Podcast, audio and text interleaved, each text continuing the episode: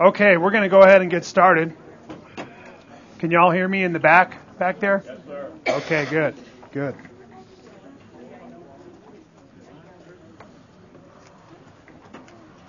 Okie dokie.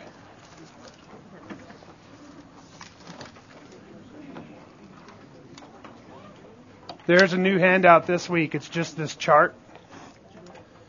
The uh, the lesson we're going over today I handed out last week. It's pages 11 and 12.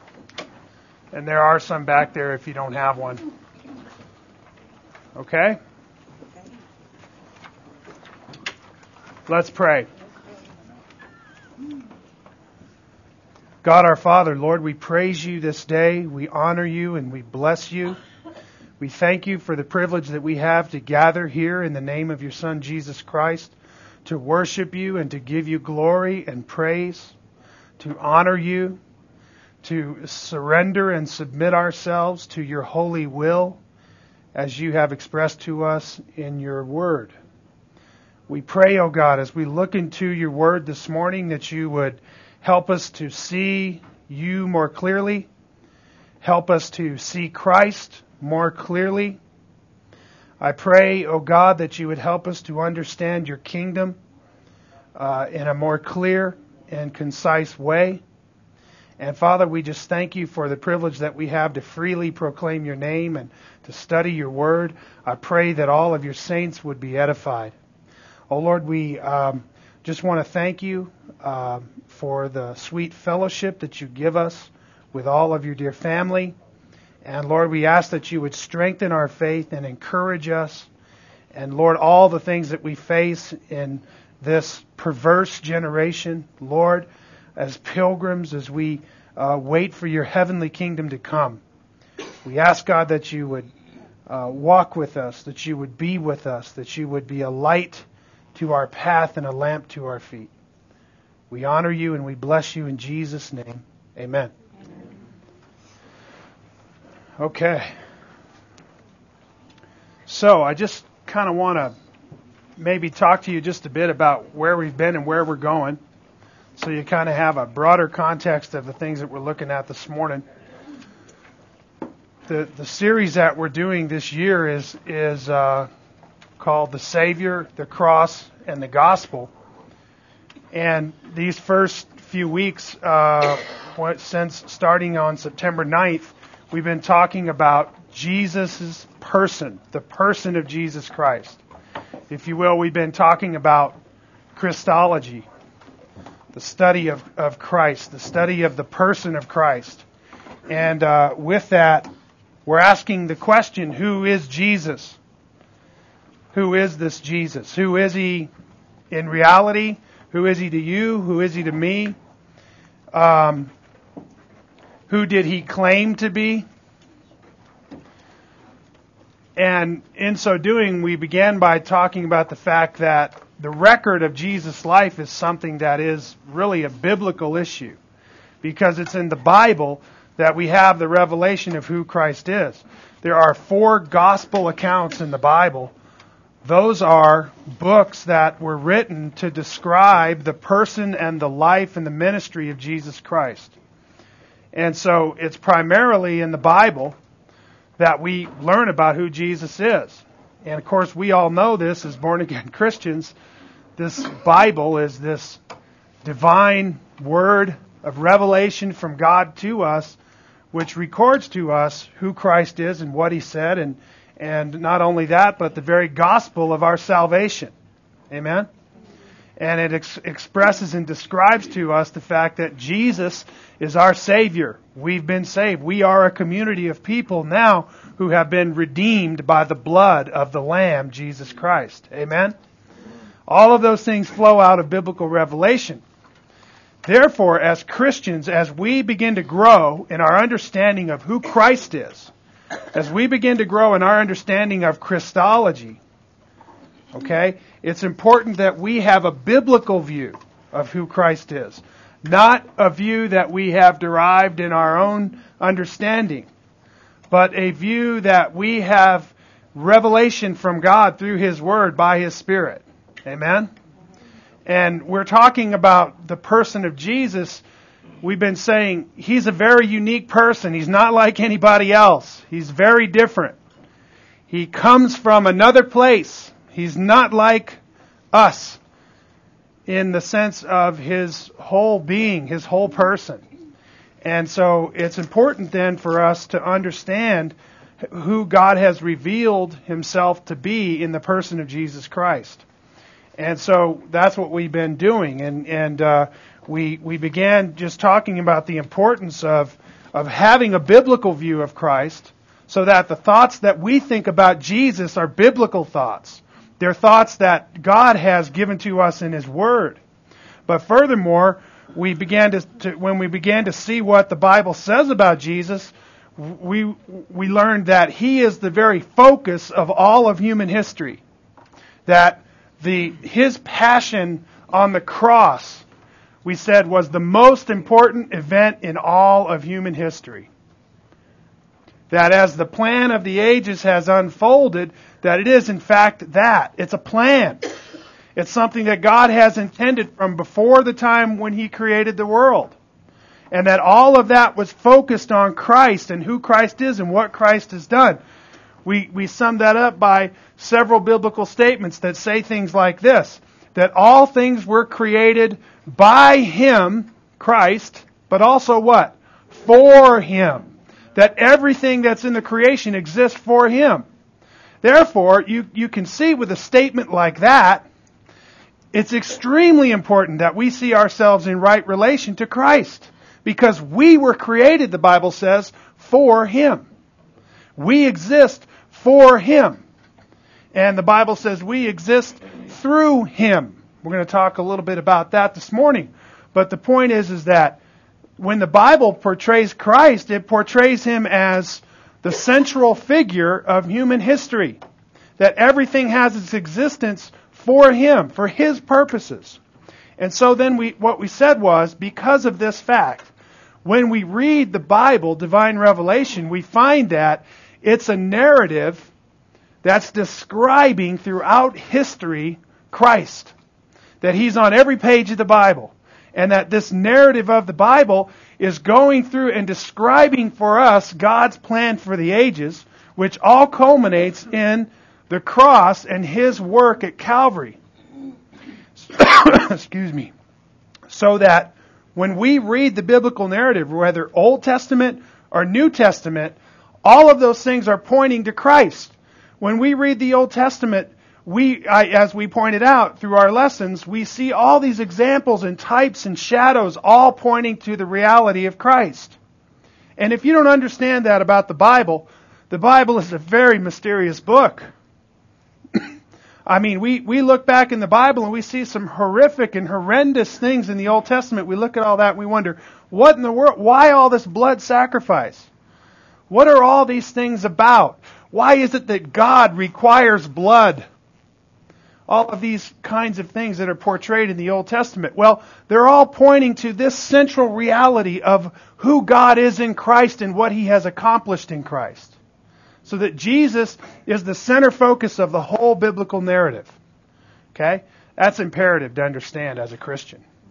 If you don't understand that Jesus is the main figure when you're reading in the first chapters of Genesis, you're, you're missing something. When, when you don't understand that Jesus is the main figure in the account of the Exodus and the account of the wanderings in, in, in the desert and of the account of the uh, conquest of Canaan if you don't see Christ as a central figure, those things are very mysterious and hard to understand.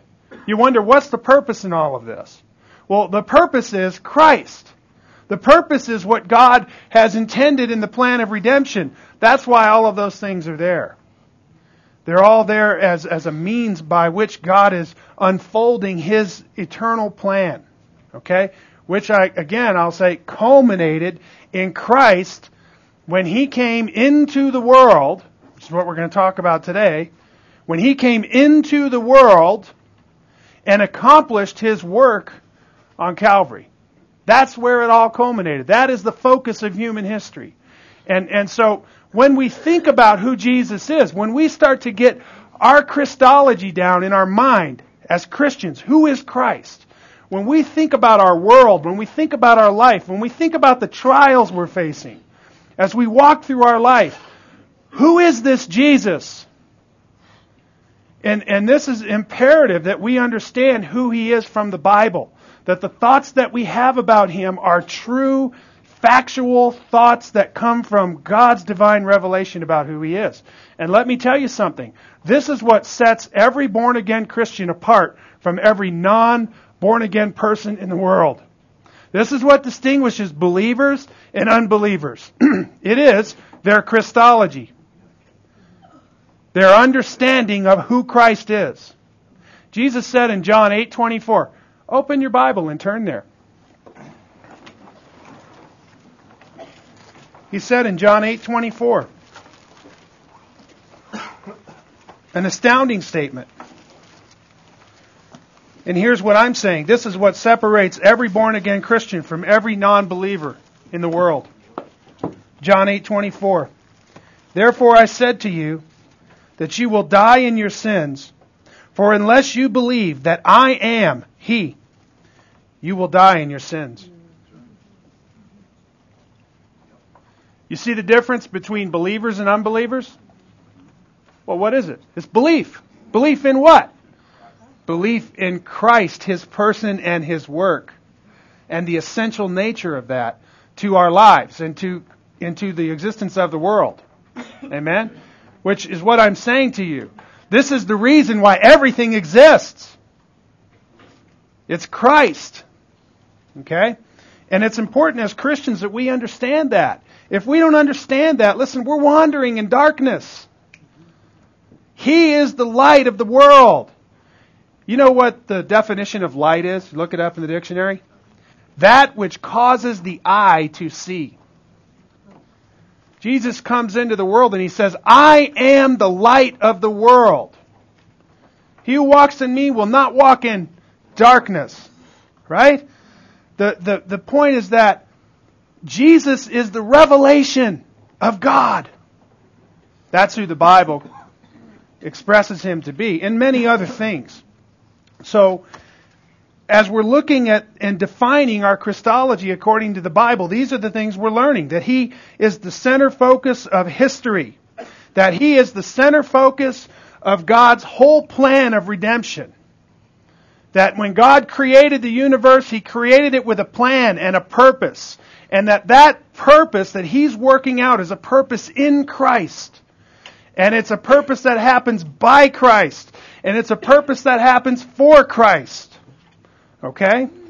Furthermore, that Jesus is the center focus of the whole Bible. So that as you're reading through the whole Bible, doesn't matter if you're in Ezekiel chapter 37 or if you are in 1 Corinthians chapter 2, Jesus Christ is the center focus of those narratives. Okay? I was talking to you last week about the fact that Jesus in John in the book of John, in the very first chapter, there is portrayed as the Word. Remember, in the beginning was the Word, and the Word was God, and the Word was with God, right? And I was saying to you that what is this idea of Jesus being named in the Bible the Word?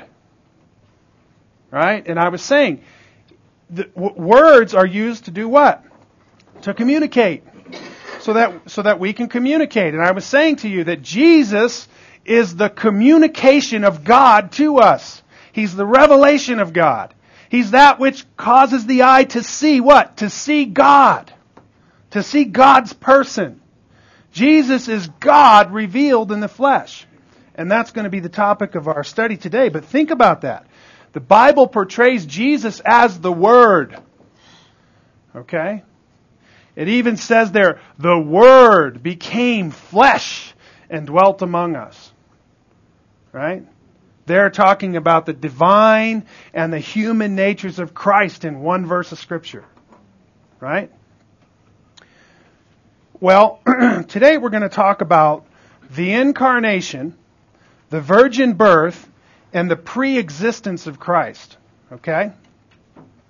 And so uh, what we're describing here is more biblical revelation about who Christ is. Okay? More biblical revelation about who Christ is. If you have your handouts there, uh, starting on page 11. Now, last week we talked about the fact that Jesus was the God man. And we began to talk about the idea that he has two natures. He has a divine nature and he has a human nature. And that he's the only person who ever lived in all of human history that has this. These two natures. And we talked about the fact that the church struggled for many, many years to try to define that. And, and uh, there on, on page 10, I, I gave you the, the, uh, the uh, Chalcedonian definition of Christ. And there is a lengthy confession, if you will, of, of uh, the two natures of Christ. There is a, de- a description there given which is formed from Scripture, helping us to understand these two natures of Christ and to kind of pin down what that means. And I was telling you of the importance of understanding these things because you may be reading a, a, certain biblical narrative and it may be stressing one nature or the other nature of Christ. And it may cause you to be confused. At, at times you may be reading and you may read of Jesus and there the humanity of Christ is being stressed and you would say, well that doesn't sound very much like God. I, I pointed you to the text in Matthew 24 where Jesus said, no one knows the day or hour of my return, not even the Son, right? And so, well, we ask the question, if Jesus is divine, how come he doesn't know that? What must he mean by that statement, right? Yet in other places, there he is hanging out with people and the scripture says he knows their very thoughts. Right? And, and so what is he? Is he omniscient or isn't he? Well, in his divine nature, yes, he's completely omniscient. In his human nature, no. He's just another man, just like you and I. But in Jesus Christ, they're both one. Okay? This is what makes him such a unique person. He's a, he's, he's a God man. He's fully God and he's fully man. And, and if you will, this is a thing that is of, spoken of throughout the Bible. It's not just in one little place. It's not just one little definition. It's not just in one passage. It's not just one writer. John seems to be the most prevalent one commenting about these things. I think that's because the Gospel of John is one of the last books that's written in the Bible, and by this time John is a very mature apostle. Um, and and uh, uh, he makes many, many references to the deity of Christ in his writings. But he's not the only writer. This, this is in all of the biblical writers are pointing to this thing. And so it's important for us to understand um, that Jesus is this God man. When we think about Jesus, when we think about our Christology, we need to understand he's not just some Galilean peasant wandering the shores of, of, uh, of Galilee. He's not just some podunk guy from a little town in Jerusalem that lived 2,000 years ago. Okay? He is that. He is those things, yes. Okay? But let me tell you, he's God, very God, come into time and space in the person of that Galilean peasant, if you will. Yes, sir. Theanthropos, the God man. Right? That would be the Greek. of course, there's no there's no term in the scripture uh, in the Greek that says God man. It's just something that we use in studying Christ to describe him because he has two natures. Okay? this is a very important thing for us to understand as Christians. And so, this is why we're spending so much time talking about these things. These things are fundamental. And and uh, as as ministers of the gospel, these are things we need to understand because people are going to bombard us with questions about Christ. And by the way, he's the central issue. Right? Amen. In evangelism, when you're trying to share your faith with people, he, Christ, his person is the central issue. Amen. And that person can't be saved without an acknowledgement of who Christ is and what he has done. Amen. That's what he said in John 8:24. Unless you believe what? That I am you will indeed die in your sins. Many of you are familiar with the biblical statement, I am, and what it refers to, especially in the context of the Gospel of John. Amen? So these things are, are really important. But let's, let's talk about this incarnation. The incarnation. What does the Bible say? When considering the person of Jesus Christ from the Bible, one soon learns that Jesus is extraordinary. He's extraordinary. Amen? This is because he is the one unique person in all of history in whom God became incarnate. So when we talk about the fact that Jesus had two natures, here's what we're saying. That he, he in his humanity also possessed the nature of God. How did that happen? It happened as God became incarnate in the person of Jesus Christ. This is to say that God became incarnated as a man in the person of Jesus Christ by the agency of the virgin birth. And I pointed to a scripture in John chapter 1, right there, John chapter 1 verse 14, where this is spoken of in very clear terms. There. The Word, now remember who the Word is in John chapter 1. In that context, in the first three verses, right? I want to read it to you. The first three verses of John chapter 1 reads like this. It says, In the beginning was the Word, and the Word was with God, and the Word was God. Right? The Word, capital W. This communication of God. Who is the Word in John chapter 1? Jesus. Right? Listen to what it says. Verse 2. He was in the beginning with God. Now think about that statement. That's an amazing statement. Right?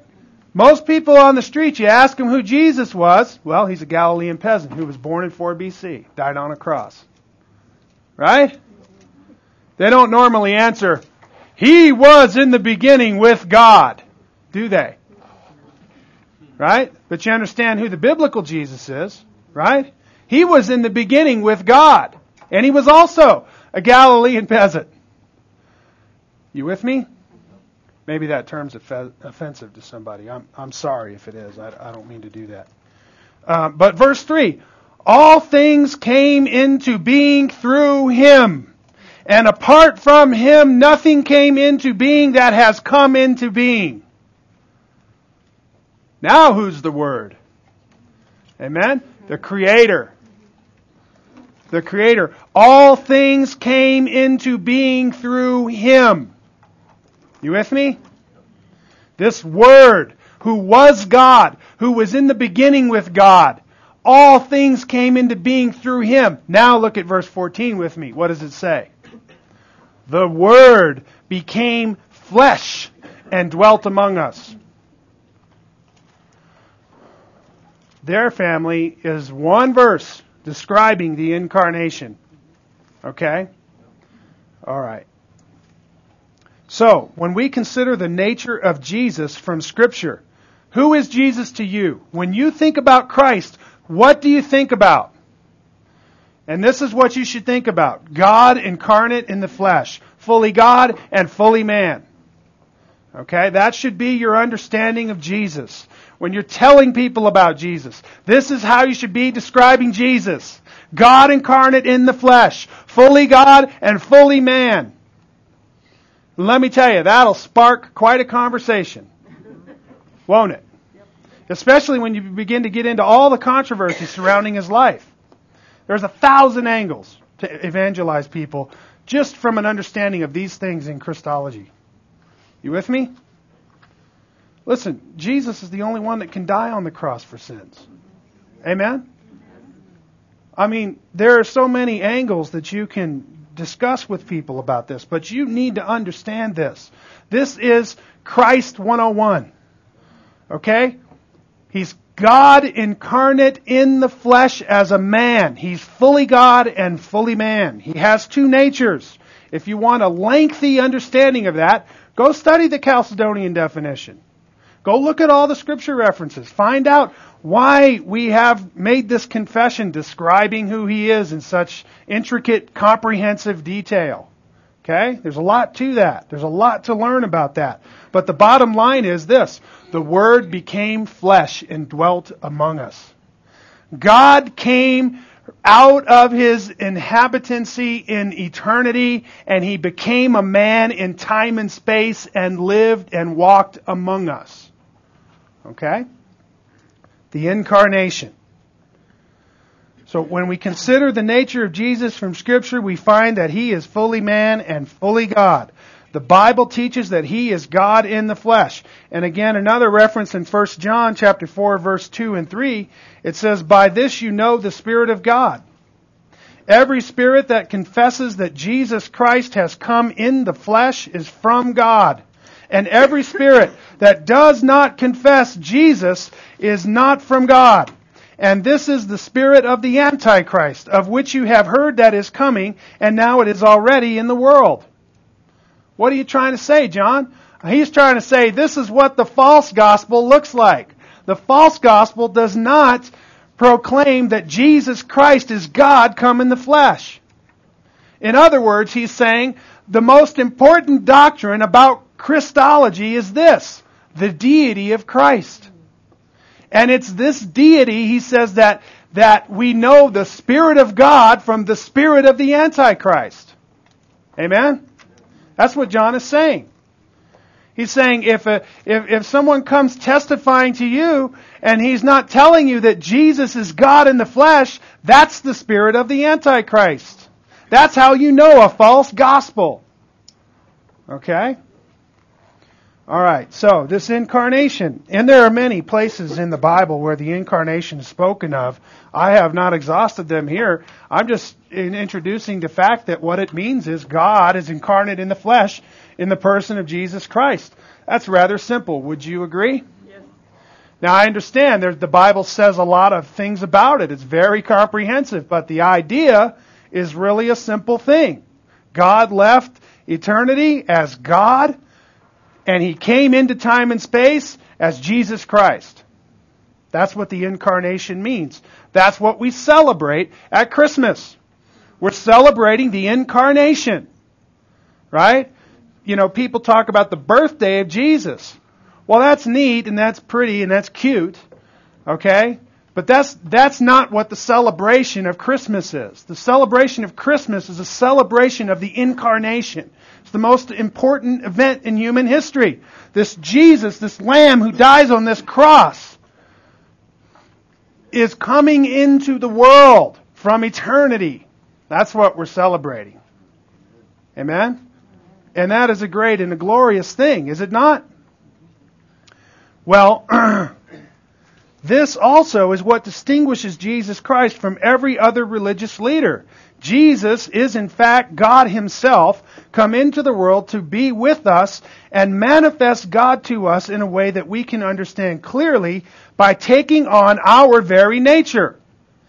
Jesus wants to, God wants to communicate to us who He is. So what does He do? He becomes one of us. He becomes the living Word. He becomes a man, and then we see God's character expressed in the life of the man, Jesus Christ.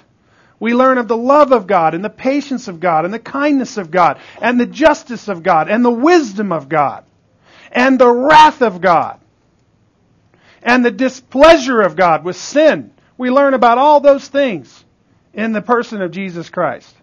Amen? And so many more things we learn. But when we see Jesus, listen, we see all those attributes of God manifested to us in a way that we can understand. He came and walked among us. He lived among us. He, he dealt with the same kinds of things we deal with on a daily basis. And he faced every one of those situations with divine wisdom and supernatural power. Amen? And, and just about the time that you think that your suffering has reached its limit, let me tell you, you're not hanging on that cross at the moment of death. For, for a crime you did not commit. Amen? With your heart weeping and crying for those who have hung you there. You see, that love there, that's a divine love. That's an amazing love. How can it be? Amen? That you, my Lord, should die for me. Because ultimately, I hung him there. Amen? Well, so the very name Emmanuel is a title for Jesus meaning God with us. Right? God took on a human nature in Jesus Christ. This is what the incarnation is. And if you have a biblical view of Jesus Christ, you understand the incarnation is central to what he is like, what his nature is. His nature is he's God incarnate in the flesh, and this is what Matthew 1:23 says. It says, "Behold, the virgin shall be with child, and she shall bear a son, and they shall call his name Emmanuel, which translated means what? God with us. God with us. Okay, let's look at that. Matthew 1:23. There it is on your handout, uh, page 11. Right? There it is. I want to ask you the question: Is Jesus God? What does Matthew 123 say? God with us. Right? Okay. Thus the incarnation. Thus the incarnation. So, then let's talk about the virgin birth. The virgin birth. The Bible clearly speaks of the fact that Jesus was conceived in the womb of Mary by the Holy Spirit and that he did not have a human father. Okay? Listen. Jesus did not have a human father in the sense of conception, in the sense of bloodline. Okay? He did not have a human father. How do we know that? We know that because of the biblical record in Matthew 1, 18 through 20. Now, now hear me out. In your understanding of Christology as a Christian, here's something you must understand. Jesus did not have a human father. His father is God. This is how Jesus has a divine nature. This is how he has the nature of God incarnate in flesh. How? His father is God. Okay? So, start thinking about that, you start considering the importance then of the virgin birth. Why is that so important? You know, it, listen, it's not just a cute little Christmas story. It's not. It, let me tell you, it's something that is, is under violent attack. Okay? You, listen, you take away the virgin birth, and the gospel of Jesus Christ falls to pieces. Okay? It's a pillar. It's a pillar in the understanding of the Christian gospel. Okay? So, this text in Matthew chapter 1, verse 18 through 20 says this. Now the birth of Jesus Christ was as follows. When his mother Mary had been betrothed to Joseph, before they came together, she was found to be with child by the Holy Spirit. And Joseph, her husband, being a righteous man and not wanting to disgrace her, desired to put her away secretly. But when he had considered this, behold, an angel of the Lord appeared to him in a dream, saying, Joseph, son of David, do not be afraid to take Mary as your wife, for that which has been conceived in her is of the Holy Spirit. Okay? Here the Bible tells us crystal clear that Joseph had not had sexual relations with Mary, right?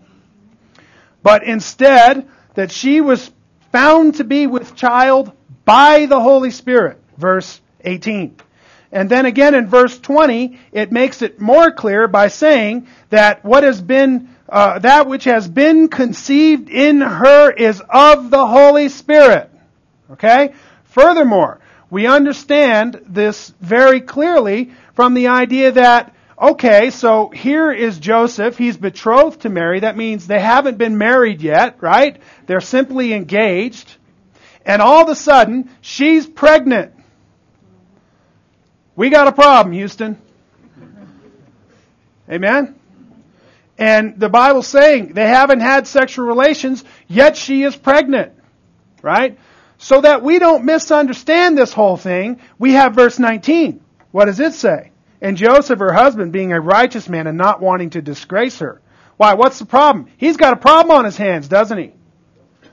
If he deals with her rightly, listen, she's pregnant. And it wasn't by him. We got a problem. Amen? So he doesn't want to disgrace her. He, he, he doesn't, uh, uh, he wants to put her away secretly, the scripture says. You see, those words are very important in there because it's telling us the nature of what's happening in the relationship. Okay? And it's, it's a very important thing to understand. Um, but, but then, as he's considering this, imagine the man's struggle. Imagine his struggle. Okay? It, not only is he not wanting to disgrace her, the man is heartbroken. Amen? He's heartbroken. I mean, this is my beloved Mary. I mean, you know, Mary was a very godly woman. Very humble, gracious, godly woman. Okay? And, and here Joseph has this pure love for her and they want to get married and they have all these plans and, and then she's pregnant. Imagine the man's struggle. Right? And so God comes and helps him. God shows up, right? An angel from the Lord appears to him and tells him this. Right? Listen, Joseph, that which has been conceived in her is of the Holy Spirit. Now that's a that's a that's a hard thing to figure. What are you talking about, God? This has never happened in the history of mankind. That's a woman would be pregnant by the Holy Spirit. What is that? Right? That's some divine mystery that Isaiah talked about 700 years before that. And all the law and the prophets have been testifying about it for years and years and years. Yet it is a mystery that has been kept hidden for ages past. Right? Until the fullness of time has come. And guess what? Joseph and Mary are directly affected by that whole plan. So God shows up and he tells him, Joseph, that which has been conceived in her is of the Holy Spirit. Now, family, those are extremely important words in the Bible. You understand? When you think about your biblical view of Jesus, who is Jesus? Listen, that which is conceived in her is of the Holy Spirit. Don't let anybody rob that from you. And I want to tell you, there's a den of devils out there trying to do it, working overtime to do it. And you know, if, if you're coming here every Sunday and Wednesday or wherever, and the preaching you're hearing here, you're, you're likely not hearing those things. Okay? But if you're out in the public media and you're reading books and you're watching TV and all those kinds of things, it's likely that you're going to be affected by an attack on this virgin birth. Okay? I was looking through Wikipedia. You know what that is? It's a it's an online dictionary, which in many cases is very helpful. But when you look there at the virgin birth, one of the first things you notice is there's this big window that pops up on the first page. You know what it says? the uh, the the uh, the the the neutrality of this argument of this article is in dispute. That's what it says. In other words, people have been complaining, people on both sides, that the discussions of the virgin birth there are in dispute. And it's got this big thing. You click on this thing, it takes you to this whole big discussion room where they're they're vehemently arguing this debate over whether or not Jesus is born of God. Okay? I'm telling you. There is a vicious attack on the virgin birth of Jesus Christ, and you need to be aware of that as a Christian. And you need to know this thing. Matthew 1:20, okay? That which has been conceived in her is of the Holy Spirit. And I'm telling you furthermore, this is a fundamental issue of your faith. This is a pillar that upholds the Christian gospel. You cannot allow this thing to be attacked. And you certainly cannot allow anything but the Bible to define your understanding of this. Okay, this is a divine mystery. This isn't something that medical doctors go figure out. This isn't something that science duplicates. You understand what I'm saying? You understand what science is, right? In true science, this is what they do. They duplicate things and they test them. And then they come to an understanding of reality. And typically in science, if you can't duplicate it, it, it, it's still open to theory. You with me? Mm-hmm. Well, let me tell you, you ain't going to duplicate the incarnation. It happened one time in history. Okay? You understand what I'm saying? This is a divine mystery. This is something you accept by faith on the biblical record.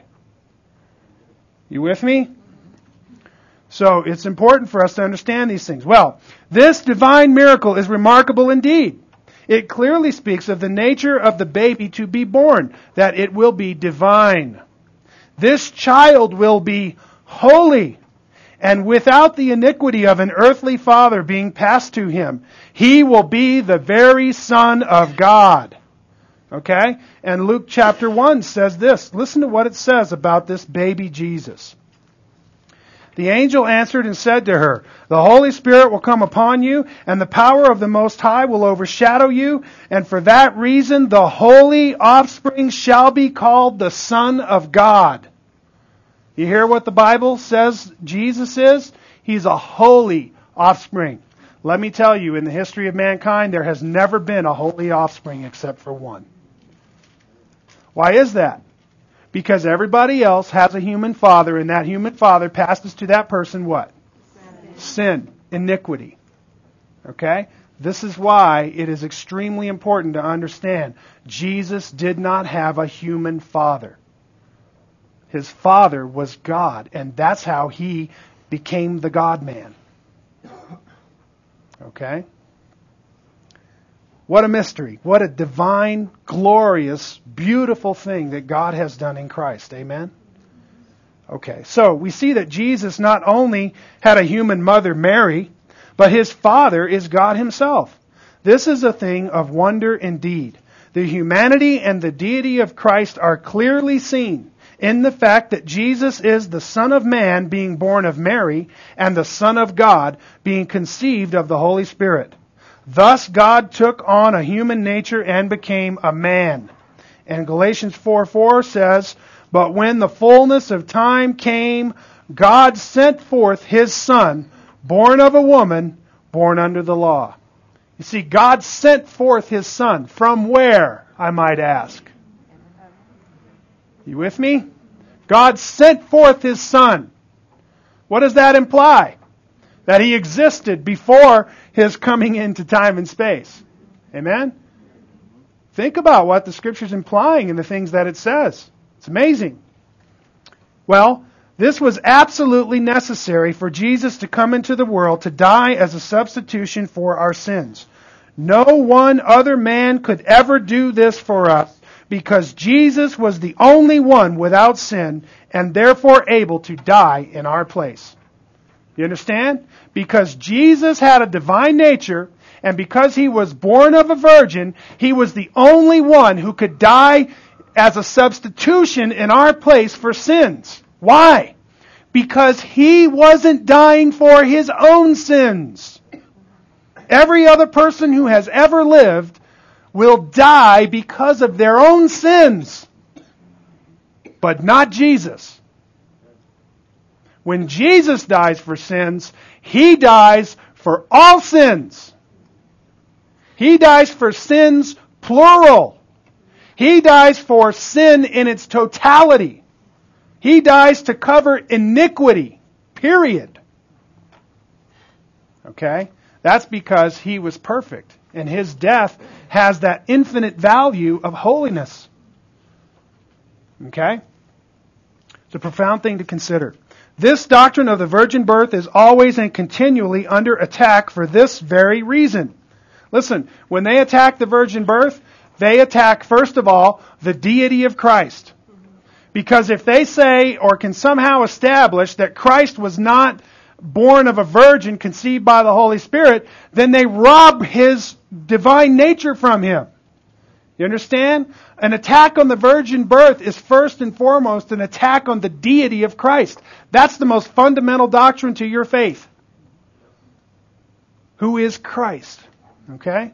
An attack on the virgin birth is an attack on deity, and let me tell you, an attack on the virgin birth is an attack on substitutionary atonement. Because what we're saying is, is that Jesus is not this divine, unblemished Lamb of God dying on this cross for the sins of the world, like the Bible says. Understand? So that's why this virgin birth is under attack. It's a pillar to these, to the understanding of the Christian gospel. And it's important for us to have a view of it. Okay, why is, was the virgin birth important? Let me give you three reasons. These come out of Grudem's theology. Just real quick, the virgin birth makes possible the idea that salvation is from God.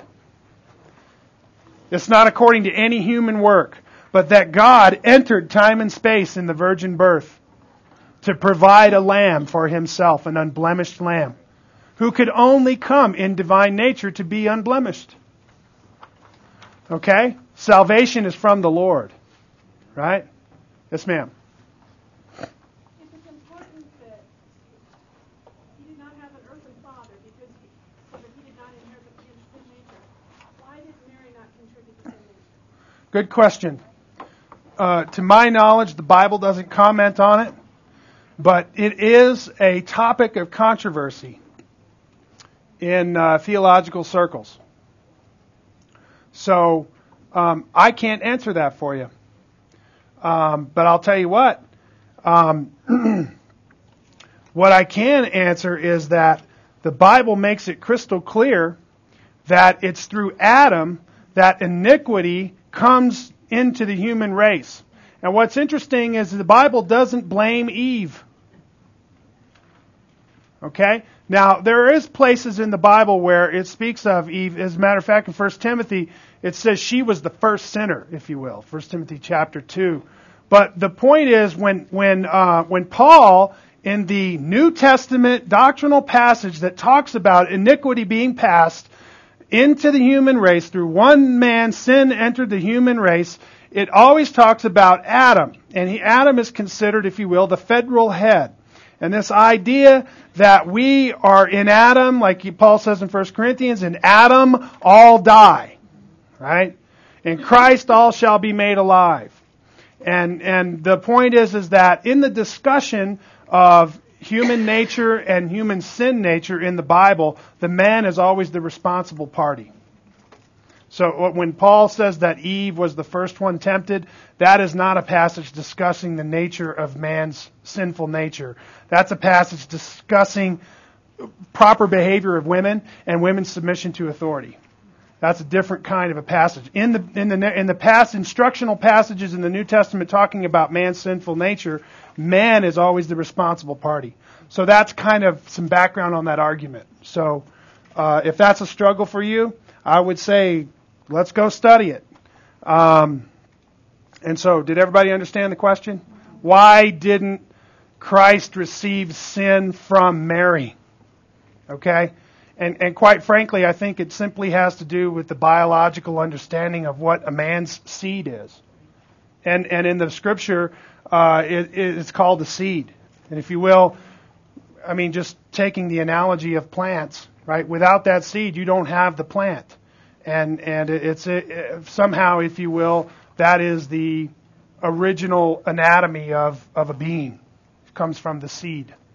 So there's probably a lot that could be said about that, Terry. Would it be part of just a uh, miracle of the incarnation that God, because He was the Father, kept the, the person as a holy offspring, and that uh, He overrode the humanity of Mary in that union, and that He kept the person. Yeah, I, I, I did read that. Let's see now.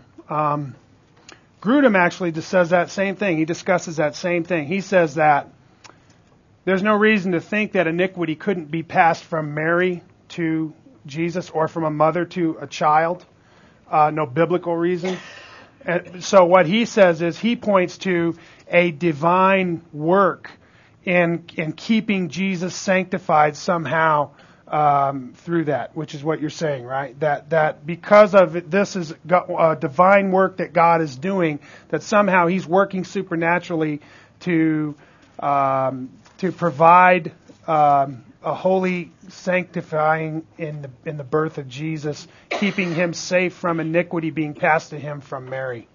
I don't know if that makes sense, but uh, so the the point is is that I, I tend to think not. I, I don't agree with that line of reasoning. My own opinion. Okay? And here, here's what I'm telling you, okay? I, first I said I couldn't answer the question. Second, I said the Bible says very little about it. third, I'm giving you my own opinion. If it if it helps, it's probably about that two cents will get you a cup of coffee about 50 years ago. But uh, I tend to think that it has to do with the nature of man being passed through the seed, and that somehow iniquity is not passed on the female side. Well, I also just kind of see it as, as Eve just carrying as a mode of transportation or for him Mhm. from Mary. Yeah, Oh. She's the surrogate mother. yeah, Oh, let me tell you. mother. That's how I see it. Yeah, I, I, I can see that. Let me just warn you. this is a major controversy in theology because you understand in, in Roman Catholicism you have Mariology.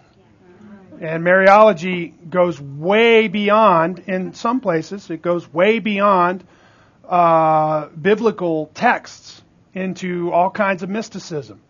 And, and namely, the, the, the probably the most fundamental issue there is, is that the, Ro- the official Roman Catholic position on Mary is that she's sinless. Okay? And that's why she doesn't pass on a sinful nature to Jesus. Well, let me tell you that, that that is a violation of the nature of man in Scripture. Mary is not sinless. Mary is a sinner. And that's also clear in the biblical text. Um, so, yeah, one more here. One more comment, we're going to move on. One other thing, genetically speaking, it's the chromosomes within the man that determines the sex of the child. So in other words, if God had made Eve first, it would have been genetically impossible to make Adam from Eve's side. So Interesting. yeah, speaking genetically, it's the male that determines. He's got the chromosomes of both the male and the female. hmm Okay. Yeah. So the male determines in the uh, uh, in, in having a child. It's his chromosomes that determine the sex of the child. Right. And I tend to think along those lines, if you will. But, you know, again, uh, um, that's an important thing, I'm sure, in the argument. But, uh, again, the Bible doesn't say a lot about this. So, okay, but we're going to move on. So, I was giving you three reasons uh, why the virgin birth was important. The first one is salvation is from the Lord, it comes from God. God has provided a lamb for the sacrifice. Okay? An unblemished lamb who has a holy nature.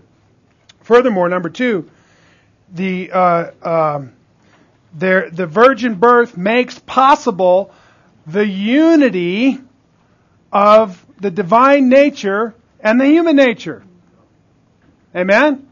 It's, it's the vehicle by which a man can become God, because a man is conceived and born, right? So the virgin birth becomes the very vehicle of the hypostatic union. Remember? The, the union of Christ's two natures, his divine and his human nature. So the virgin birth is important because it's the vehicle of the God man. You with me? It's the vehicle of a man taking on a divine nature.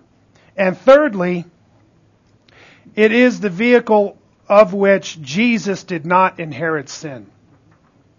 Okay? And this is why these things are of, of such, you know, hot controversy. I mean, if you can establish somehow that Jesus took on a sin nature, okay, the Christian gospel has huge problems. Okay? So that's why these things are so hotly debated. Um, so, okay, so here's what I want to do in the remaining minutes. I want to expose you to this doctrine of the pre-existence of Christ. And next week, then, we'll be talking about the pre-existence of Christ and the deity of Christ. Okay? So I made this chart for you. So if you have that chart, pull that out and let's look at that just for a minute. Now, think about something. When you think about the incarnation, right? What's the incarnation? The fact that God became a man and walked among us. That God took on human flesh in the person of Jesus Christ. That's the incarnation, right? God became incarnated in a man. Now think about what that implies. That implies that God was outside of time and came into time. I mean, we know God is outside of time. He's eternal, right? But what I'm saying is the incarnation implies a pre-existence. You understand what I'm saying? When Jesus became the God man, he wasn't just, you know, God being created out of nothing. Right? He was in fact the eternal Son of God entering into time and space in the person of Jesus Christ. That implies what? That he was the eternal Son of God. That he always existed as God. Outside of time. You understand? God sent forth his Son. He came into the world. From where? From heaven. He existed before. In time, he existed before his time on earth as a man. You understand? That's implied very clearly in the incarnation. This is what I'm saying. He came from somewhere. and thus he, he pre-existed his existence in time and space. You understand? Now again, this is a very important doctrine. Why? Because it establishes the deity of Christ. And the Bible says volumes about this. If you look on page 12, I've listed a few scripture references there, every one of which clearly teach the pre-existence of Christ. Okay? So this isn't something that's just some vague reference in Scripture. This is a very clear teaching in Scripture. Well, um, the idea then, if you look at the chart, was that Jesus Christ is God the Son and has existed forever in heavenly glory. You know who God is, right? He's the one who was and is and is to come. He was when? When was he? Always. Forever. In eternity. God has always existed. Right? That's part of the nature of God. He's eternal. Right? So if Jesus is God, namely the second person of the Trinity, then he is also possesses the divine attribute of eternality. Correct? Which means he always was. So the fact that he always was means that he pre-existed his coming into time and space as a man. Okay?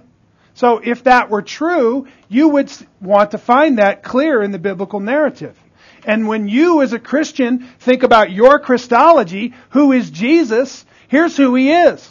He's the second person of the Trinity who always existed in eternity past. He's the very creator of the heavens and the earth, which implies what? That he is what?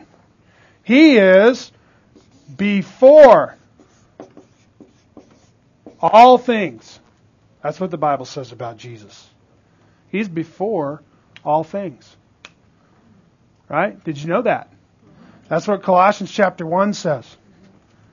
And uh, we'll end right there. Turn to Colossians chapter 1. And look at just, you know, one description of who Christ is. But think about how clearly then this doctrine of the pre-existence of Christ is portrayed in Scripture. Okay? Colossians chapter 1, verses 15 and following. Speaking about Jesus, it says this He is the image of the invisible God, the firstborn of all creation. And the word firstborn there is the idea of preeminence, or the one who gets the inheritance in the house. Right? Verse 16. For by him all things were created. Listen, by Jesus, all things were created. In the Bible, the biblical Jesus, he's the creator of everything. Okay? That's what the scripture says. By him all things were created. Now, let's just get straight what you mean, Paul. What are all things? Here he describes it. Both in the heavens and on earth. What's he mean? Angels and men. Stars, planets, clouds, mountains and hills and valleys and trees. Right? That's what he means. Both in the heavens and on earth. Visible and invisible. Right? Now what's he talking about? Invisible creation. What is that? Angels. Right? He goes on, whether thrones or dominions or rulers or authorities, listen, All things have been created through him and for him. Think about that statement. That's massive. Jesus, it says, by him all things were created, and he repeats it a second time, all things have been created through him and for him. It was all made for him and for his own purposes. Right? And then verse 17, look what it says. He is before all things. Family, look at this. Your understanding of the biblical Jesus must include this. He is. You know? God shows up to Moses in the burning bush and says, Hey, go down there and tell Pharaoh to let my people go. And Moses says, Who should I say sent me? Right? You know what God answers? Tell them I am has sent you. And God revealed himself to Moses as who? I am. He is. Understand? He's God very God. He is the ultimate reality. That's what he's saying. When God says I am, he's saying I am reality. I am the beginning and the end. You with me? He is, listen, before all things. Which is not just a statement about time. It's not just a statement about he pre-existed it all, although that's what it's very clearly saying. Okay? It's also a statement about preeminence. He is the preeminent one. Why? Because all things were created through him and for him and by him. Amen? That's who the biblical Jesus is. Amen? And this is fundamental to our faith. Would you agree? Okay, let's pray. Our Lord Jesus, we do bless you and praise you and exalt you and recognize you to be the sovereign Lord. We thank you and we bless you for this knowledge. Oh Lord, I pray that it would challenge us each day as we go throughout our week, Lord, as we consider our relationship to you, Lord, that you are indeed on your throne in heaven.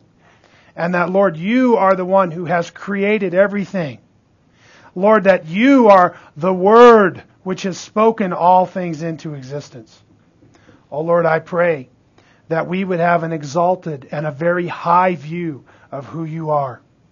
And I pray, Lord, that we would respond to you accordingly. Lord, that we would see you as the Creator and that we would act properly as creatures under your Lordship. We thank you, Lord, for all that you are doing in our lives. We thank you for this glorious revelation of who you are. In Jesus' name we pray. Amen.